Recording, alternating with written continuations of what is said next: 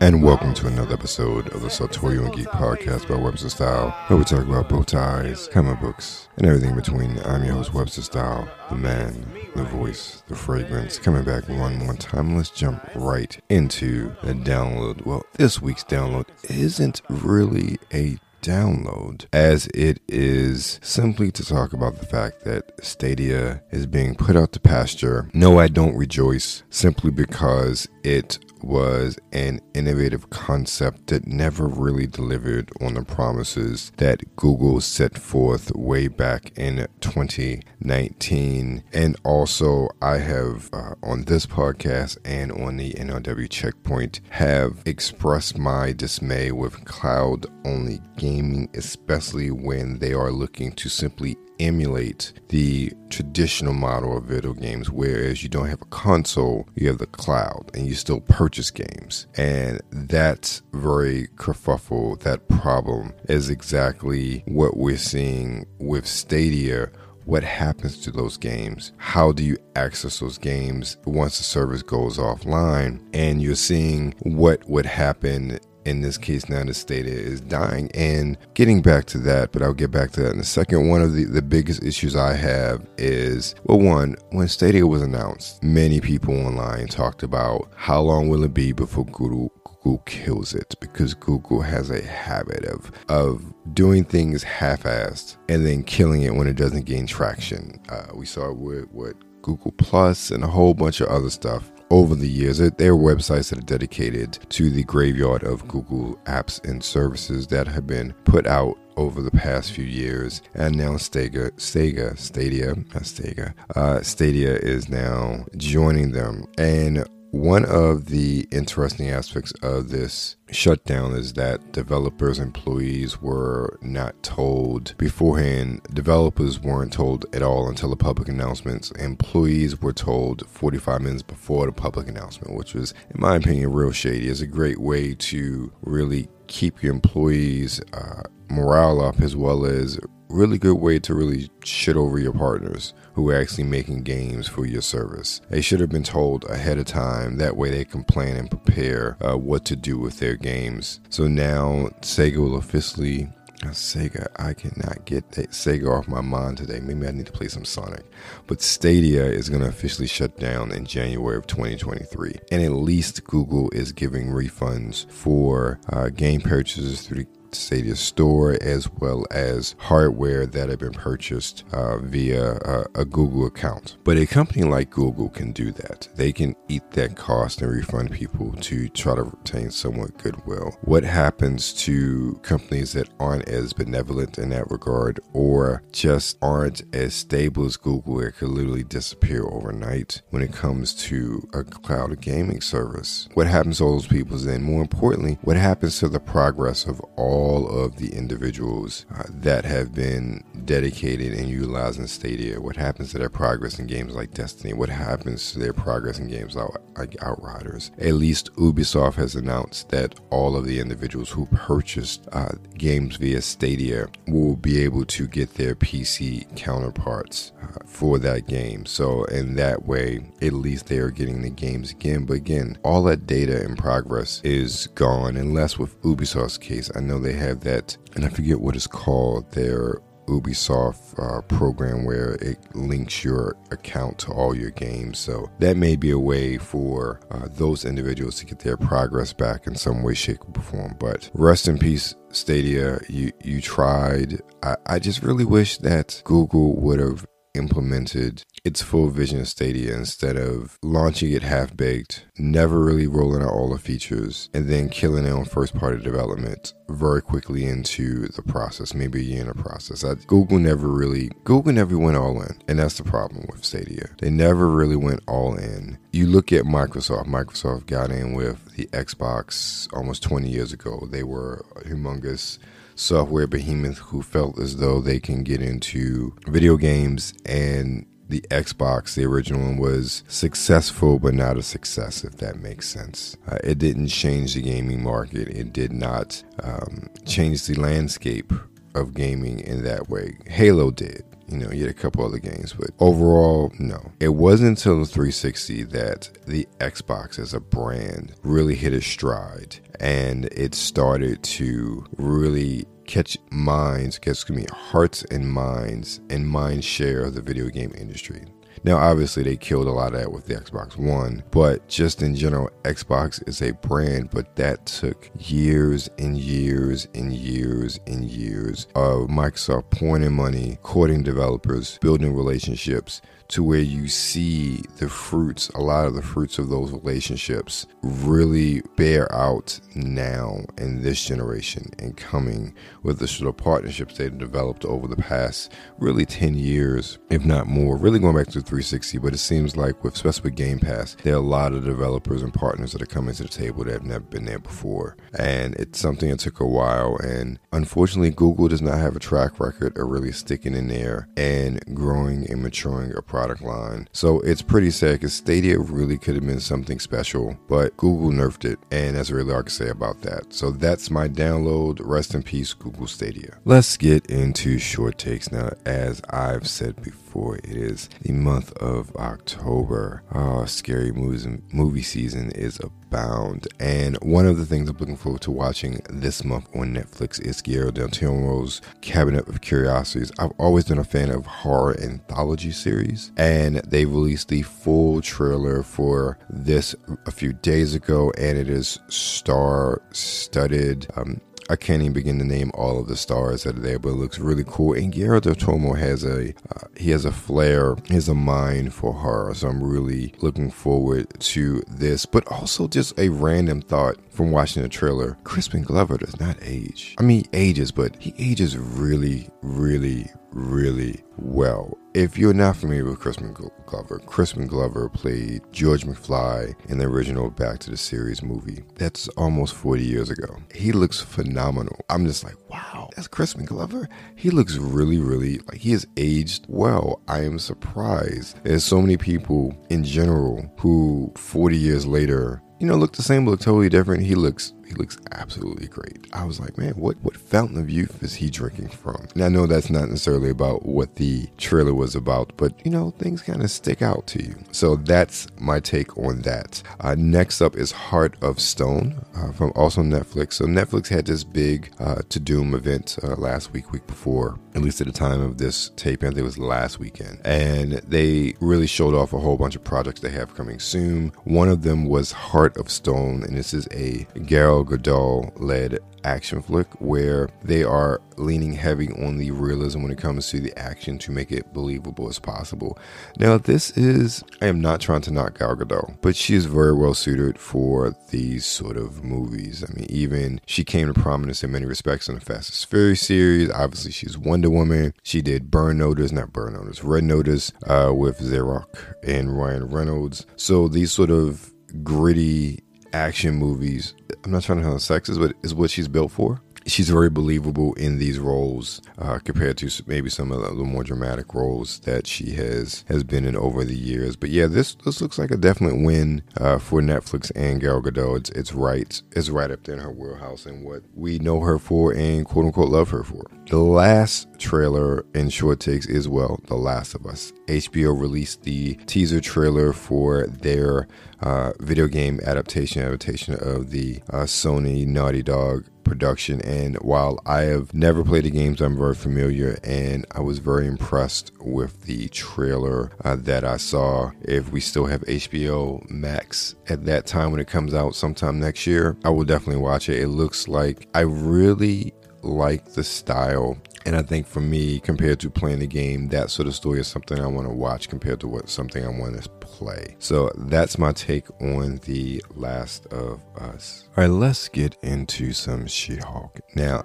this series, I'm getting, I wouldn't say Miss Marvel vibes, so I'm just my impression of how things went in Miss Marvel, especially. I was looking for more of a definitive ending and storyline to some degree with like a main villain, much in the vein of previous Marvel series, and it wasn't quite like that. And I was perfectly fine in that once I really saw how it evolved. I'm getting the same sort of vibes with She Hulk. There is something for me being lost in the procedural or the sitcom aspect of the show, and I'm looking for some sort of storyline, some sort of defined storyline. While I am enjoying the show, there's there's something lacking for me. Uh, Tatiana Maslany is great. I like this episode with, with Tim Roth and his the whole retreat was awesome. I think part of She-Hulk that I don't know, maybe not rubs me the wrong way is not the the word. I feel like there's not enough focus on She-Hulk, if that makes sense. Maybe this episode you got a little bit more, especially with the time, but I feel like the spectacle of everything is everything surrounding her and not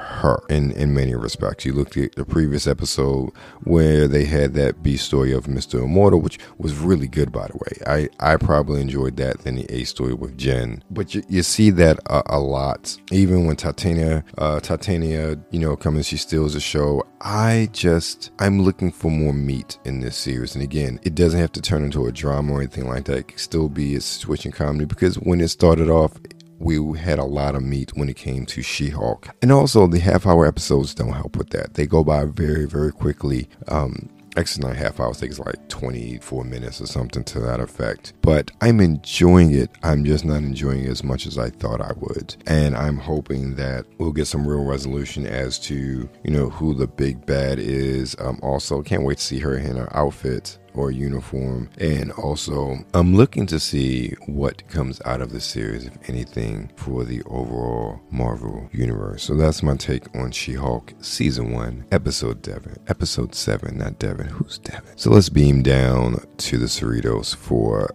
Lower Deck Season 3, Episode 6. I have three, three words for you for this episode. Deep Space Nine. That's right, ladies and gentlemen. The Cerritos travel to Deep Space Nine. And I, as a fan of Deep Space Nine, I love, I absolutely love this episode. Oh, with um, Nana Visitor returning to voice Kira Nerys, um, Armin Shimerman returning to voice Quark. I, I loved and I remember the Gamma Quadrant aliens from Deep Space Nine and their interaction with Quark. This was such just such a great episode. I I think particularly because not just of the oh and I forget her name, uh, the Orion lady, and seeing her really getting a chance to shine. Um, had nods to uh, Jake Sisko talking about let's sit, hang our legs out and sit with the junior reporter on a promenade. Like that's awesome. Um, even I love the Kira watching the wormhole and you know she's thinking about Sisko. Like you you you know it. Like you see that gaze and it's not a wonder, it's a where are you, my friend? sort of gaze. And I love that there was so many subtle nuances here. Even Morn still sitting at the bar. I absolutely loved this episode. This episode is clearly, in my opinion, the best episode of this season thus far. And I am that this episode actually is making me look forward to whenever it crosses over with Strange New Worlds. I'm really curious to see how they're going to do it because then there's like a hundred plus year time gap between the two series, but it looks interesting. But also, even going back to this Deep Space Nine episode, I loved, I was wondering where this took place, and it took place after the Dominion War. So, uh, and again, this is maybe as ignorant of me because I haven't watched the first two seasons of Lower Decks. But knowing this takes place after the Dominion War and then seeing repercussions and people talk about it and wondering what happened or like that, you see that tension from that war is still there amongst the people of Deep Space Nine. And I really like that aspect of it. It, it doesn't just shy away from it, even though this is a light-hearted series. It doesn't shy away from that tension that is there. It just shines a light on it in more of a com- comedic way. So that is my take on Lower Decks Season 3, Episode 6. It was absolutely awesome. All right, let's get into more of our fall essentials part two in this case. Now, this is actually an item which I wasn't that familiar with until a few years ago, um, and I didn't get my first one until maybe maybe about three years ago. And this is the Henley. Now, if a classic or the classic polo and a long sleeve tee had a baby, in my opinion, you would get the Henley. Uh, it would surely be their offspring. Unlike the polo, uh, this is a shirt that you would wear with a blazer in a more casual setting. It's versatile. It's one that's for good for work and play. Uh, and it's it's just really cool because you can button it, you can unbutton it, you have that long sleeve option. Also, more important with Henley, you can get textures. You get more of a you know rib sort of texture, thicker texture or thicker fabric with a Henley. Also, more of a thinner, uh, I wouldn't say t-shirt ish uh, sort of style, but that can be had as well. There's a lot of versatility when it comes to this shirt, um, but also as well, you don't want to just put on a long sleeve tee. Sometimes it just doesn't work with what you're trying to do. Uh, and you, you're not wanting to put on a sweater at times because it's all sometimes not as cold. A Henley, in my opinion, is that perfect bridge between the two, and it's one that I see more and more in sort of popular culture, style culture. It's very much synonymous, in my opinion, with a sort of blue collar, in in, in my opinion, uh, which is absolutely fine. I just see that as more and more being. Uh, transition into a higher fashion quotation marks uh, sort of realm with how it's being styled, especially online with a lot of sartorialists out there. Uh, the Henley is an item which is again, I'm all about very t- very much about versatility, and it is a very versatile. Uh, shirt that I think that in this time of year is very beneficial for any man to have in their wardrobe. So that's my take on the Henley. Now, the fragrance of the week is one that unfortunately I don't own and it has been discontinued, but I've heard nothing but good things about it, and this is Tobacco Oud. And what prompted me to pick this one was I saw some TikToks talking about tobacco fragrances, and with the season, tobacco fragrances fit right in with the autumn. So I wanted to highlight Tobacco Oud. Now, with Tobacco Oud, this is from Tom Ford. You're going to find notes of tobacco, oud, sandalwood, and patchouli. Now, this is one that was marketed for men and women. And like I said, it is unfortunately discontinued. You can still find bottles out there. It retailed before, I think it was about 250 for a 50 ml bottle and the larger bottles obviously were a lot more. Tom Ford fragrances are known to be potent, so projection and longevity were above average. It's classified as a woody, spicy fragrance. Uh, has you know, it's one of those things where tobacco is one of those notes that I have really come around to over the past few years, and I think for me, it really comes down to finding the right tobacco note. And Tom Ford's tobacco was one and is one that many people love. So that's my take on Tobacco Oud by Tom Ford. If you can get it, get it because it's only going up in price since it's been disconnected discontinued, not disconnected. So, what am I wearing today? So, this week I've been going through the House of English Laundry, and today's fragrance is London, which is their equivalent or their take on Creed Aventus. Now, this is a fragrance that I was surprised with because when I initially purchased it, it sucked ass, and I don't mean in a way of like it smelled good, but the longevity projection was absolute garbage. So I literally left it on the shelf for months before I touched it again. And there was something in the process of it sitting there and the juices kind of settling, maturing. I don't know. But it was a whole different fragrance when I tried it again. It went from one to two hours of longevity to four to six hours of longevity. I, I absolutely love the smell. And one of the things I like about it is, unlike Aventus, it has a vanilla in the base. So I really like the way that shines through with the musk um, and the other notes on the base. There's also a little bit of jasmine as well in that base as well. So I tend to get a lot of that. It is it is very manly in my opinion of a fragrance. So it's one that I enjoy wearing and I enjoy the feel I, I get from wearing it. So that's what I'm wearing. London by English Laundry. So don't forget if you want to smell good, make sure you check out Pete and Pedro for their line of designer inspired fragrances. Make sure you use the code EHawkes10 or the link in the show notes to get 10% off your first purchase. Also, you want to you want to, you know, give your man a couple dollars support uh, support our Patreon for just starting at one dollar a month, get access to all of the Sartorial Geek podcast a day before, in addition to other content that is nowhere else on the web. Also, check me out every week at the NRW checkpoint with my man Brian Sav talking about this week's latest and greatest in gaming releases. Of course, find me on social media on Instagram and um, at Webster Style and Sartorial Geek, on Twitter at Webster Style, and on TikTok at underscore Webster Style. Make sure you drop us our line at info at websterstylemagazine.com. Of course, find anything and everything that is Webster Style at websterstyle.com. Thank you again for joining me. Thank you for your listening ear. And of course, don't forget, stay safe out there and be blessed.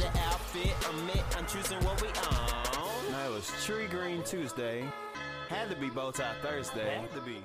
White Wednesday? Uh, I don't. Well, I know last time. Well, I wore polka dot. You didn't wear. It. Miss Millie on them hills killing them, but I'm sure it's a Thursday. Bow tie Thursday, pasta cream in your heels looking sharp, babe. Acting like you don't know the rules up in the workplace. Must I remind you it was till on your birthday? Don't get me wrong, I think we killed in the birthdays. And you picked the hella fit for the church day. Let's say you picked the risk game for it. Now you got the floor filled with bras that you purchased. Pick a color scheme that can match your berry corset. Get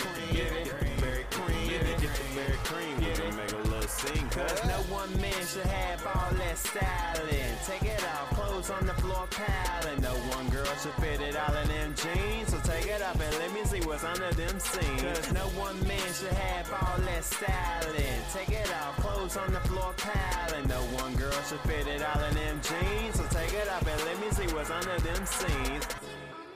Let's see what it seems. If it is what it seems. Do it again. Chicks be looking thick leggings. You know what I mean? I don't, I don't know. Take a hint though, don't try to get me at a moment. Mint though, smoking hot, rocking this pin so thin. Tie hairline, looking like a stent so pimp. No lie, I'm sharper than a utensil. Instrumental, plain dang, homie. I was hoping we could walk out with that bang bang, honey. See them plain James, honey. Them lame frames, funny. We tell it fit it crazy like that thing came on me. Hey, mommy, look a lady, main fit popping like a main vein, running blood color lips, smashing with the hand, clutch money, holding back. Kinda funny, can you tell me what's the price tag of the Range Rover? Hang on me when we walking, looking Gucci like that thing sprayed on me. Walking with a limp like an ankle sprained on me. Yeah, I rock the cardigan. She don't really want me because one man should have all that styling. Take it off, clothes on the floor, piling.